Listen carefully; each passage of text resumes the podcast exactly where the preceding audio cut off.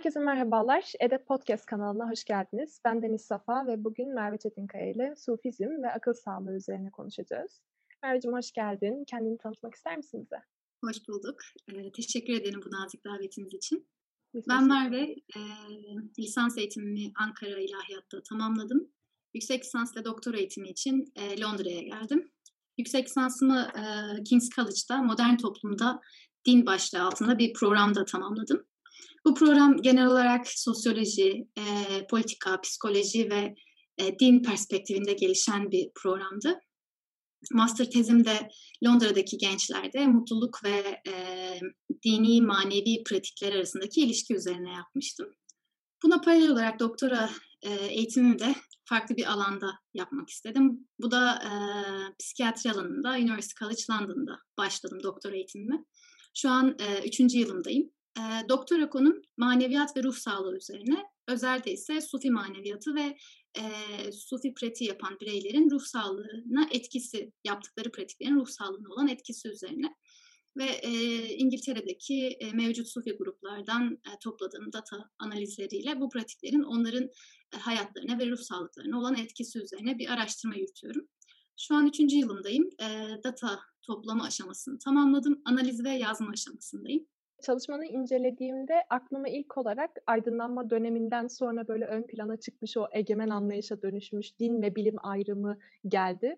Ee, özellikle işte dinin olduğu yerde bilimin olmaması, bilimin olduğu yerde dinin olmaması gibi kalıplaşmış anlayışlar ve hayatımızın hala daha e, en küçük detayında bile onun izlerini görebilmemiz geldi aklıma. Ve hani bu şeyde bu ikicil anlayışı aslında bu dönemin insanları olarak yıkmaya çalışıyoruz ve ben hep bu çalışmaları sosyolojide, antropolojide falan görüyordum. Ee, psikolojide veya psikiyatride böyle bir yenilikçi bir e, şeyle, tavırla böyle bunu bir araya getirmek, ve bilimi bir arada işlemen çok hoşuma gitti açıkçası. O yüzden e, sufi pratiklerle e, ruh sağlığını, akıl sağlığını arasındaki ilişkiyi nasıl kuruyorsun? E, biraz böyle bunun detayını almak isterim senden. Şimdi benim çalışmam şu an e, disiplinler arası bir çalışma. Yani birden farklı disiplini e, birbirine etkileşimi üzerine bir çalışma yürütüyorum. Yani aslında e, psikiyatri alanında yapmamın sebebi de bu. Ben maneviyat çalışıyorum. E, maneviyat konusu İngiltere'deki üniversitelerde genelde psikiyatri alanları altında çalışılıyor. Bunu başvuru sırasında da e, çokça tecrübe etmiştim. Ve e, benim çalışma konum şu an e, hem sosyal, kültürel hem de hem dini e, yaşantıyı, e, onların ruh sağlığına olan etkisi yani psikolojik ve psikiyatrik bir perspektiften analiz ediyor. Yani bu aslında disiplinler arası bir e, yeni bir perspektif kazandırıyor. Şimdi öncelikli olarak e, din başlı başına insan yani çağ, çağlar boyunca insanların hayatında önemli rol oynamıştır. Yani hem kültürel hem sosyal. Özellikle İslam e, konseptinde konuştuğumuz zaman hani İslam zaten bir e, hayat yani Kur'an-ı Kerim bir hayat kitabı. Yani bize Müslüman olarak hayatımızı e, her alanda nasıl yaşamamız gerektiğini öğreten kitap. Yani biz böyle algıladığımız için hiçbir hayatımızı hiçbir alandan ayırmak mümkün değil. Yani spesifik olarak e, sufizmi ele almamın sebebi de e, şimdi bütün o analizlerde aslında ben Batı konseptinde yaptım. Çünkü hani İngiltere'deki bu dinin e, toplum içerisindeki etkisi nasıldır veya uzun zamanlarca nasıl dinin varlığı e, değişim göstermiştir. Mesela e, başlarda din çok etkiliyken daha sonra da tamamen ortadan kaldırılmış. Ama daha sonralarında dinin hani bir kavram var. Dindar değil ama manevi. İnsanlar kendilerini dindar olarak değil ama spiritual olarak tanıtmaya başlıyorlar. Niye? Çünkü o dinin kalıplaşmış sınırlarından veya hayatlarını yönetmesinden veya hani o e, katı kurallara sahip olan dini bir algıdan sıyrılıp daha çok bireysel tecrübe yani kendilerinin üstün bir e, varlıkla, transcendent dediğimiz o üstün varlıkla olan iletişimini bireysel tecrübe odaklı yaşamak istedikleri için farklı bir boyuta getir, getirilmiş. Yani aslında bu e, alanda çokça teoriler mevcut ki okuduğum kısımda da aslında ben uzunca bir tarihi özetlemeye çalıştım. Yani nasıl oldu da din toplumda tekrardan görünür bir hale geldi. Bu birinci konuydu. İkinci konu ise nasıl oldu da bir kültür yani İngiliz toplumunda kendi kültürlerinden olmayan yani e, Doğu kültüründen özel işte Sufi pratiğinin farklı bir geleneğin nasıl yer bulduğunu. Çünkü hani ilk başta çalışmamdaki grupları seçmeden önce İngiltere'de mevcut bulunan Sufi grupları bir taradım. hem bunların pratiklerine katıldım hem online bir şekilde e, hangi gruplar var işte nasıl pratikleri nasıl neler yapıyorlar tarzında bir araştırma yaptım. Kendi kültürlerinden farklı bir kültürü nasıl bu kadar yaygın mevcut olabiliyor? Benim araştırmamda özellikle baktığım gruplar aslında daha çok İngiliz olan veya işte farklı bir e, gelenek veya farklı bir dini arka plandan gelip Sufi pratiği takip eden, uygulayan ve sufizmi seçen insanlar. Tasavvuf dediğimiz zaman daha İslami bir algıdan bahsederken hani sufizmden bahsettiğimizde daha modern, daha işte e, ne denir güncel e, spiritüel akımlar dedikleri yeni dini akımlar işte paralel bir şey düşünüyoruz. Hani gerçekten böyle gruplar var mı? Var. Hani dini bir algıdan yoksun olarak, dinden veya İslam'dan koparılarak bir sufizm algısı batıda mevcut. Ama benim özellikle baktığım gruplar geleneksel olarak yani kendilerini Müslüman olarak tanıtıp e, geleneksel e, bir yolla sufi pratiklerini uygulayan gruplar. Ve bu grupların da e, öncelikli olarak ben e, kurucularıyla hani bir e, görüşme yapma imkanım oldu. Sonrasında katılımcılarıyla görüşme imkanım oldu.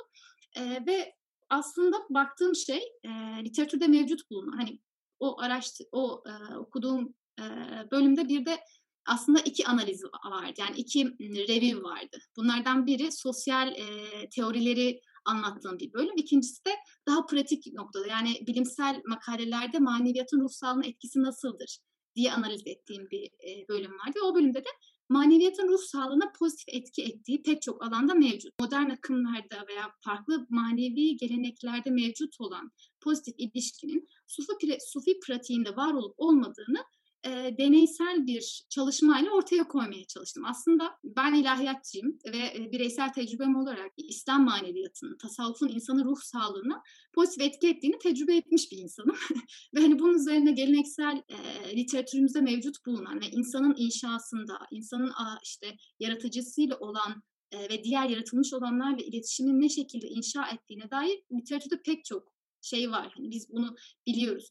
Ama şimdi bunu e, bir noktada ruh sağlığını etki edip etmediğini e, İngiltere gibi hani farklı bir kültürde e, geleneksel bir e, şekilde sufi pratiğinin etkisini tamamen deneysel bir yolla analiz ederek bu ile ilişkinin e, doğru doğru demeyeyim de bu ilişkinin kanıtlanıp kanıtlanamadığını e, ortaya koymaya çalıştım. İşte buradaki ince çizgi e, şu yani ben aslında çalışmam e, dini bir çalışma değil. Yani ben oradaki sufi grupların teolojik arka planını, dini arka planı, oluşumlarını ne kadar analiz etmiyorum. Yani benim çalışmam tamamen maneviyat ve ruh sağlığı ikileminde e, sufi pratiği örneğini analiz etmek. Yani aslında zaten pek çok çalışma yapılmış maneviyatın ruh sağlığına etkisi üzerine.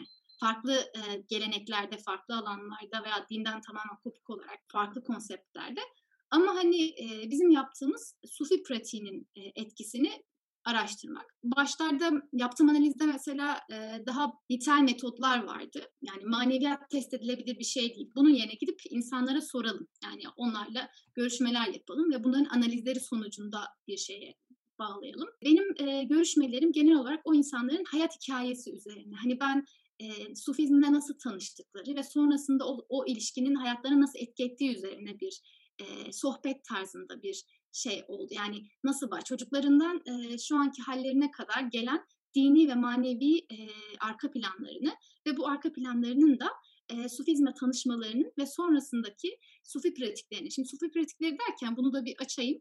Genel olarak buradaki insanların yaptığı şey zikir. Hani grup zikirleri var, bireysel zikirleri var. Bu zikirler genelde Allah'ın 99 isimleri ve diğer hepimizin kullandığı zikirler çerçevesinde dönüyor. Aynı zamanda sohbet var.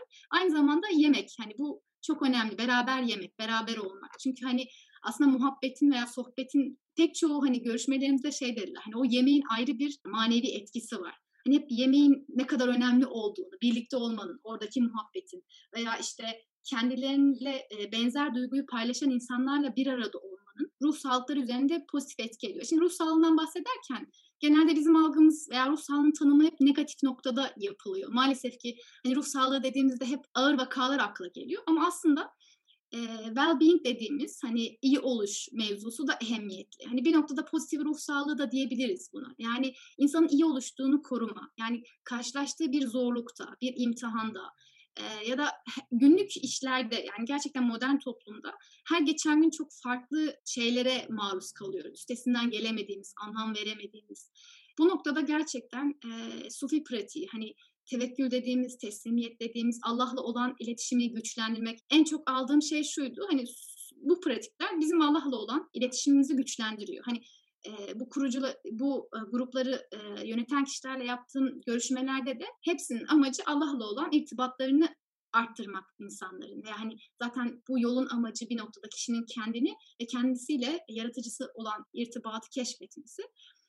Hani bu yolda da insan e, bazı zorlukları üstesinden geçerken bir güç kazanıyor veya bir kabullenme kazanıyor ve bu da onun mevcut ruh sağlığının iyi oluşunu korumasına vesile oluyor. E, bilmiyorum soruyu dağıttım mı e, buraya kadar gelerek ama genelde görüştüğüm insanların hepsinin hayatında e, sufi pratiğiyle yani sufizmle tanışmaları bir şekilde hayatlarındaki bir zorluktan sonra ortaya gelip çıkıyor. Mesela hani e, bir kayıp yaşıyorlar e, veya işte boşanma, ayrılma bir şekilde hayatlarında kalpleri kırılıyor veya bir zorlukla karşılaşıyorlar ve onun üstesinden gelmeyi ancak Allah'la olan bağlarını güçlendirmekte buluyorlar. Yani bunun e, Müslüman biri bu şekilde tanımlıyor. Müslüman olmayan biri gerçekten o samimiyeti, o e, muhabbeti veya o e, birlikteliği keşfettiği için kendisine güç verdiğini söylüyor. Kimisi e, sadece yemek için geliyor. Kimisi sadece hoş karşılanmak için geliyor. Hani gerçekten e, tasavvufun da temelde amacı bu ya kimseyi hakir görmemek. Ya kimseye kapıyı kapatmamak. Hani Müslüman olsun, Müslüman olmasın, iyi olsun, kötü olsun.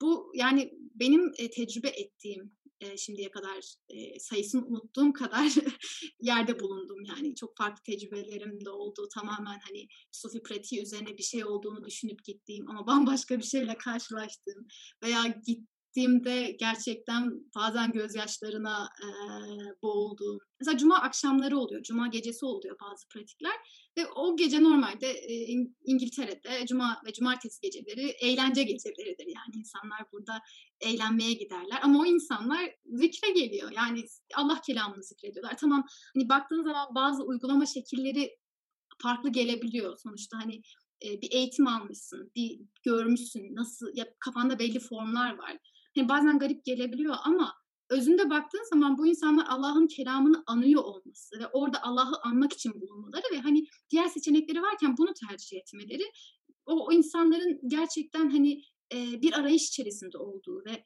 gerçekten huzur buldukları için orada oldukları anlamına geliyor. Hani bu benim ilk başta bir gözlemimdi. Yani bilmiyordum hani gerçekten nasıl. Çünkü kültürler pratikleri çok etkiliyor. Yani benim Türkiye'de algıladığım tasavvufla veya tasavvufi gruplarla İngiltere'deki mevcut gruplar ya Amerika'da veya Avrupa'da ya da Pakistan'da mevcut olan gruplar birbirinden çok farklı. Kültür bu oluşumu etkiliyor. Aynı şekilde aslında benim analiz etmeye çalıştığımda bu sufi pratikleri İngiliz kültürüne nasıl e, uyguluyorlar, nasıl değiştiriyorlar? Aslında bunu bunu da analiz ediyorum. Çünkü baktığım üç farklı grup var ve bu grupların uygulanışları da birbirinden farklı uygulayışları var. Ve hitap kitleleri de farklı. Kimisinde çok daha fazla e, Müslüman olmayan kişi sayısı fazlayken kimisinde tamamen sadece konvertler geliyor. Kimisinde sadece Müslümanlar geliyor. Ee, bu arada bir araya girip soru sormak istiyorum. Tam konusu gelmişken. Çalışmana baktığımda ait olmadan inanmak, inanmamak ve ait olmamak gibi kavramlar geçiyordu. Bunlar benim çok ilgimi çekti açıkçası. Tam bağlamında mı düşündüm emin değilim ama e, Londra'da bulunduğum zaman böyle sufi organizasyonlarda pratiklerine falan katılma fırsatım olmuştu. Hatta e, seninle de bir yerde karşılaşmıştık öyle bir zikirde. Ait olmadan inanmak kavramının o günümüzdeki bu işte sufi organizasyonlardaki yeri nedir? Ben bunu sormak istiyorum. Bir yandan da sanki yanlış hatırlamıyorsam ait olmadan inanmak, inanmamak ve ait olmamak kısmında kal- şeyler, kavramlar geçiyordu.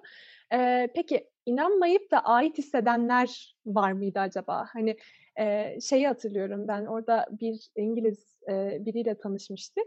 Kenneth ve Evie hatta ortak bulunduğumuz e, zikir meclisinde de vardı, vardılar onlar. Onların Müslüman oluş hikayeleri çok ilginç gelmişti bana. Özellikle Kenneth'inki. O, o gün gittiğim zikir meclisine sürekli gidip geliyormuş.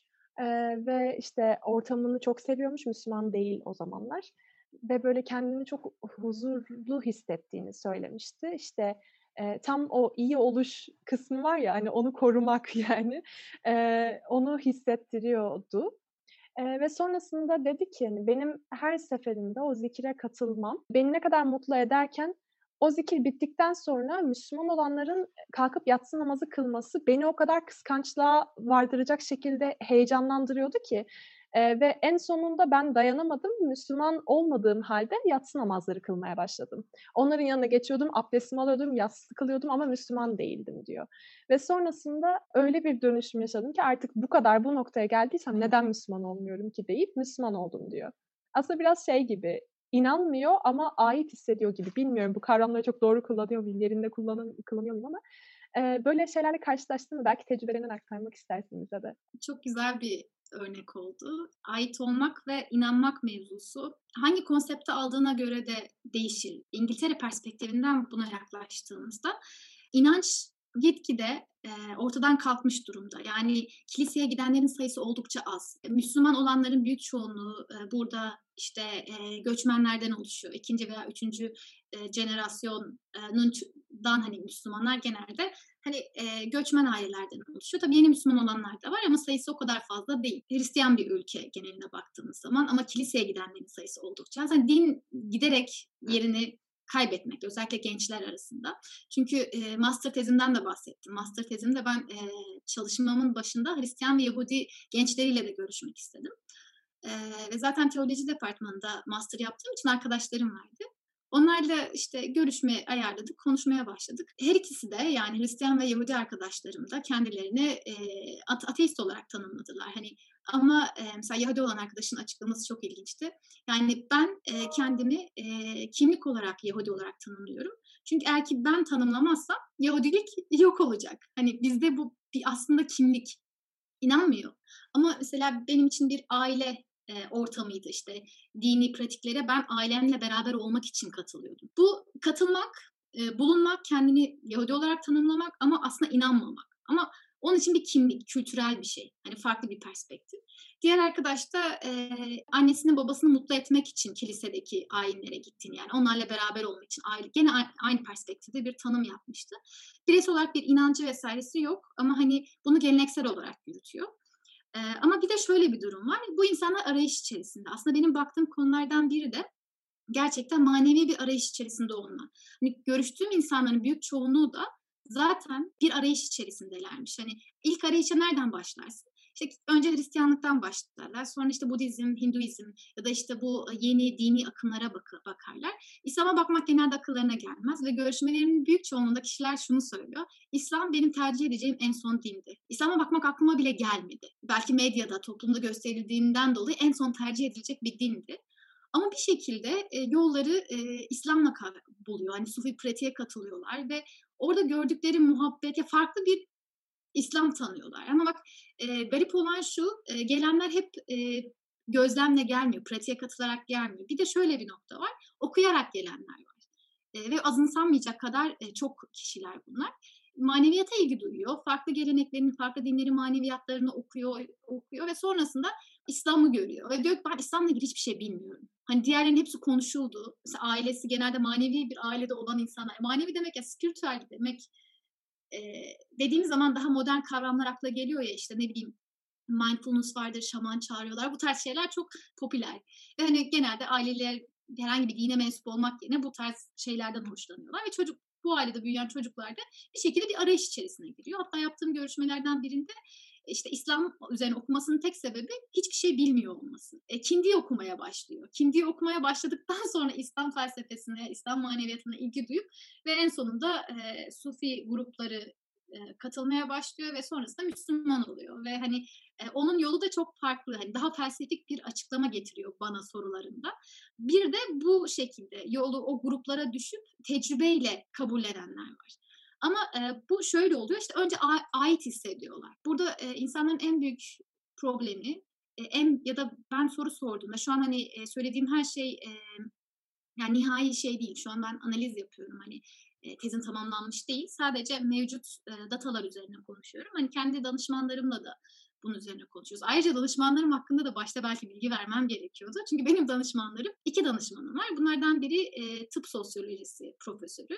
E, kendisi genelde yaşlılık sosyolojisi ve e, ruh sağlığı üzerine çalışmalar yürütüyor. Diğeri de psikiyatrist. Kendisi maneviyat ve ruh sağlığı üzerine klinik çalışmalar yürütüyor genelde. Ben de ilahiyatçı olarak yaptığım çalışmaya üç farklı perspektiften yaklaşıyoruz ve e, muhteşem heyecanlıyım. Yani çok seviyorum. Her bir toplantımız, her bir analizimiz o kadar güzel geçiyor ki çünkü üç farklı per- perspektif var. Bambaşka pencerelerden bakıp tartışabiliyoruz ve ben kendimden bir şeyler katıyor olabilmek. Yani hocaların bilmediği bir şeyi ben biliyorum. Zaten hani bir doktor öğrencisiysen yaptığın işi en iyi sen bilirsin. Ama e, çalışmanın başından itibaren söz sahibi olmak sana mükemmel bir özgüven veriyor.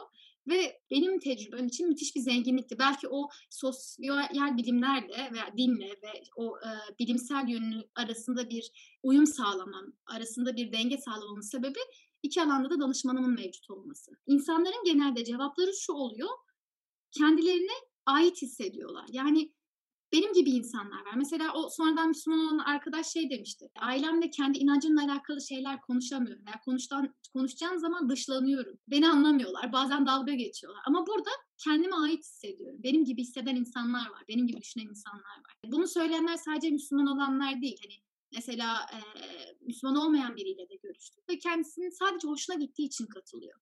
Sen namazlara vesaire sadece dinliyor. Orada olmak hoşuna gidiyor. Hatta sadece yemek yemek için gelen biri vardı. yani biliyorsun Londra'da çok fazla evsizler var. Ama şöyle bir durum var hani biz bu hikayeleri de duyduk yani kendi geleneğimizde de hani sarhoş biri geliyor sadece orada yemek yemek için ama oradan alacağı e, hikmete, onun alacağı pay ne bilmiyorsun. Hani bir geliyor, iki geliyor, üç geliyor. Belki onun hidayetine vesile oluyor.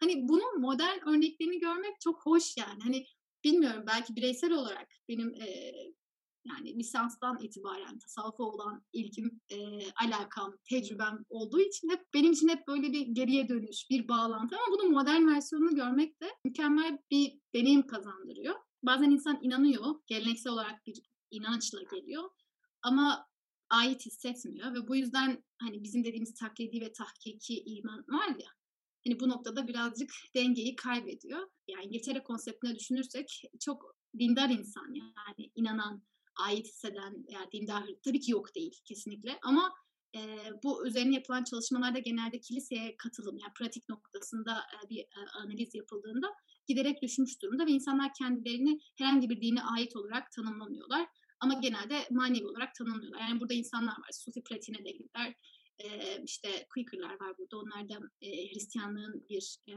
manevi pratiğini yürüten bir grup. Sonra Kabala grupları var. İşte Yahudilik üzerine e, bazı manevi e, okumalar, gruplar e, ya da yoga vesaire tarz zaten çok yaygın bir şekilde. Hani e, genelde insanlar kendini hissettikleri yerde bulunuyorlar. Bizim de aslında bu projeye başlarken hocalarımın şeyi buydu. Bu insanlar sadece popülariteden dolayı yani Sufizmde, Sufi pratiğiyle aynı diğer e, popüler e, doğu e, gelenekleri gibi işte yoga gibi ya da işte e, bir sürü farklı gruplar mevcut. Onlar gibi biri düşüncesiyle sekülerizm teorisinden başladık. Yani bu da aslında sekülerizmin sonucu olarak ortaya çıkmış popüler bir grup. E, o yüzden hani dini bir algısı yoktu. Hatta hocalarım bana şey sormuştu. İnsanlar İslam'dan Sufizme e, konvert oluyorlar mı? Dönüyorlar mı? Ama ben e, açıklarken hep yani tezimin başında da bu şekilde hani e, maneviyat, sufizm, tasavvuf e, İslam'dan ayrı bir şey değildir. Yani takva dediğimiz, hani ihsan dediğimiz, e, insanın daha dindar olduğu ya da işte o şeriatla maneviyat arasında dengeyi bulduğu bir yol. Bu yüzden aslında bizde tasavvuf ehli insanların daha dindar, daha işte e, manevi anlamda ileri kendi gelişini tamamlamış insanlardır. Ama hani e, batıda bu algı dini şeyden koparak yüce olana işte e, kutsal olana e, daha dikey, direkt bir, bireysel bir tecrübe üzerine. O yüzden bu noktada da aslında e, tezim e, yaptığım görüşmelerle de ve e, özellikle bu grupların kurucularının da söylediği şeylerle hani onların e, amacı da İslam pratiğini yürütmek ve Allah'a olan iletişimlerini arttırmak. Tabii bunun tersini söyleyen gruplar da mevcut. Ama ben o grupları çalışmamda ele almadım. Ele aldığım gruplar kendilerini e, İslam geleneğinin bir parçası ve hani geleneksel e, tasavvuf e, geleneğini takip eden gruplardan oluşuyor. Teşekkür ederim. Son bir soru sormak istiyorum. Eee, bu da benim bireysel olarak merak ettiğim bir soru. Birçok, eee, yer dolaştın, işte, hikâyelerini dinledim dedin. Eee, peki, böyle, yaşadığın zorluklar vs. oldu mu? Konuşma, yani dinlemene izin vermedikleri durumlar veya ortamlarına girmeye müsaade etmedikleri durumlar vs. Teşekkür ederim. Eee, güzel bir soru. Eee, şimdiye kadar hiçbir yere kabul edilmeme gibi bir durumum olmadı. İlk gittiğim zamanlar kendimi garip hissettim çünkü farklıydım, hani, eee, gruptan farklı olduğum için ve benim için yeni bir şeydi. Bireysel bir his olabilir ama oradakiler tarafından bir dışlanma vs. hissetmedim. Sadece şunu söyleyebilirim, özellikle, eee, yani İngiliz olanlar, işte, emm, işte, Müslüman arka plandan gelmeyen veya farklı dinden gelenler hikâyelerini anlatmak, konuşmak ve yardımcı olmakta çok daha gönüllüler. Özellikle Müslüman olanlar. Çünkü bir grup biliyorsun, hani, eee, tasavvuf veya sufizm bazı gruplarca kabul edilmeyen, reddedilen bir, eee, gelenek, hani, bazı Müslüman gruplarca ve bu ailelerden gelen bazı insanlar var. Hatta çalışmamın bulgularından biri de bu. İnsanlar, kendi inançlarını kaybetmemek için, eee, tasavvufa meylediyor, sufizme meylediyorlar. Hani, çünkü diyor ki ben neredeyse dinsiz olmuştum ama o anda, işte, ben tasavvufla tanıştım. Yani gerçekten, eee, tasavvufu hiç duymamış, sufizmi bilmeyen insanlar var. Yani Müslümanlar hiçbir şekilde haberleri yok. Ben projemi anlattığımda sufizm ne diye soran arkadaşlarım var. Eee, ve bu yüzden, hani, bazı insanlar sufizmi kabul ettiği için aileleri tarafından dışlanabiliyor veya, işte, kendilerini eee, farklı bir, eee, dışlanma hissediyorlar. Eee, bu noktadaki bazı arkadaşlar, eee, görüşmek istemeyenler oldu, eee, ama, eee, sonrasında, işte, ben çünkü sonrasında onlar da görüşle başta biraz çekindiler, hani, güvenliğinden emin olmak istediler belki, bilmiyorum. İngiliz olanlara daha kolay ulaştığımı söyleyebilirim. Şimdi ek yapmak istiyorum. Biraz önce sorduğun soruya, eee, işaret etmek için. Eee, çok ilginç bir örnek vardı. Hatta onu örnek bir, eee, görüşme olarak da tezimde ayrıca ele alacağım. Bu arkadaş kendisini herhangi bir dine bağlı hissetmiyor. Yani, eee, yıllarca yıllardır, yaklaşık 30 yıldır Sufi pratiğiyle, eee, ilgileniyor ama kendisini Unitarian olarak tanımlıyor. Hani, daha bütüncül, bir olan Allah'a inanıyor ama Hristiyan değil, Müslüman değil, Yahudi değil ama aynı zamanda derviş, yani Sufi. İnanmamasının sebebi de otoriteye inanmaması. Bunu da anlatırken babasının ailedeki otoriterliğinden ve hayatını, eee, nasıl etkilediğinden, annesinin hayatını nasıl etkilediğinden bahsetti ve çocukluğunda ve gençliğinde ruhsal problemleri olmuş, ciddi ruhsal problemleri. Eee, bu süreçte eğitimler vs. de pardon, eee, tedaviler vs. de almış. Sonrasında bir şekilde yolu tasavvuf, yani buradaki Sufi gruplara bağlanmış. Sonrasında devam etmiş. Eee, yani Sufi pratiği yapmaya, zikir etmeye, işte, sema etmeye. Hatta, eee, daha ilerisinde farklı sorunlar da yaşamış ama kendisini mesela biraz önce sen dedin ya, hani, namaz kılarken dinlemiyordu kenar Mesela o katıldığım grupta herkes namaz kılardı, o kenarda izlerdi veya, işte, eee, herkes bir şey yaparken o dışarıda dururdu genelde, hani, ama oradaydı yani. En erken o gelirdi, hep o vardı. Hiç olmadığı bir gün olmadı yani. Ama mesela onunla görüşmem çok uzun sürmüştü ve, hani, hikâyesi de çok uzundu ve otoriteyi kabul etmediğini söylüyor ve dinin bir otorite olduğunu, hani, ya herhangi bir dine bağlanma vs. tarzı değil. Tamamen, bir olan, hani, bir yaratıcıya iman ettiğini ama, eee, herhangi bir dine ait olmadığını ama Sufi olduğunu söylemişti yani. Hani, bu tarz örnekler de mevcut. Eee, diğer gruplarda çok daha mevcut ama benim çalıştığım gruplarda böyle biriyle karşılaşmıştım. Gerçekten çok ilginç bir örnek. Sağ olasın. Aslında buradan çok daha farklı bir konuya geçebilirim ben ama bir yerde de noktalamam gerektiğini hissediyorum bu podcast'i. Çünkü çok uzamadan. Eee, ama çok ilgi çekici bir konu. Özellikle, eee, belki son bir soru işareti olarak bırakabilirim. Sonrasında senden bunu podcast ardında dinleyebilirim. Dinleyicilerimiz de, eee, yorum yaparlar. Postmodernizmle biraz ilgilendiğimizde kimlikleri tek bir kimlik olarak kabul etmemek, yani farklı kimlikleri bünyede kısmî olarak birleştirebilmeyi kabul etmek. Yani bu arkadaşın hikâyesi bana biraz bunu anımsattı. Yani oraya tam ait olup ben buraya aitim ve kimliğim budur demek değil de, eee, evet ben buradakilerin inandığı Allah'a inanıyorum ama onlardan biri değilim demek. Yani onlardan ayrıyım demek. Bu günümüzde de bazı sınırların, net sınırların kalkmasını da biraz o net sınırların buharlaşmasını da anımsattı bana her anlamda. Cinsiyet anlamında mesela böyle bir şey geldi. Hani kendini nasıl tanımlarsan osundur gibi. Eee, kendimi sufi yolda veya dini bir yolda nasıl tanımlarsam ben oyumdur tarzı bir postmodernist bir anlayış gibi geldi. O öyle hissettirdi bana. Eklemek istediğin şey varsa ekleyebilirsin. Bitirmeyeceğim podcast'ı hadi söyle. Uzatmak istemiyorum. Aslında bu bahsettiğim şey yani benim bu kişiyi zaten ayrı bir örnekte ele almamın sebebi işte bireyselleşme.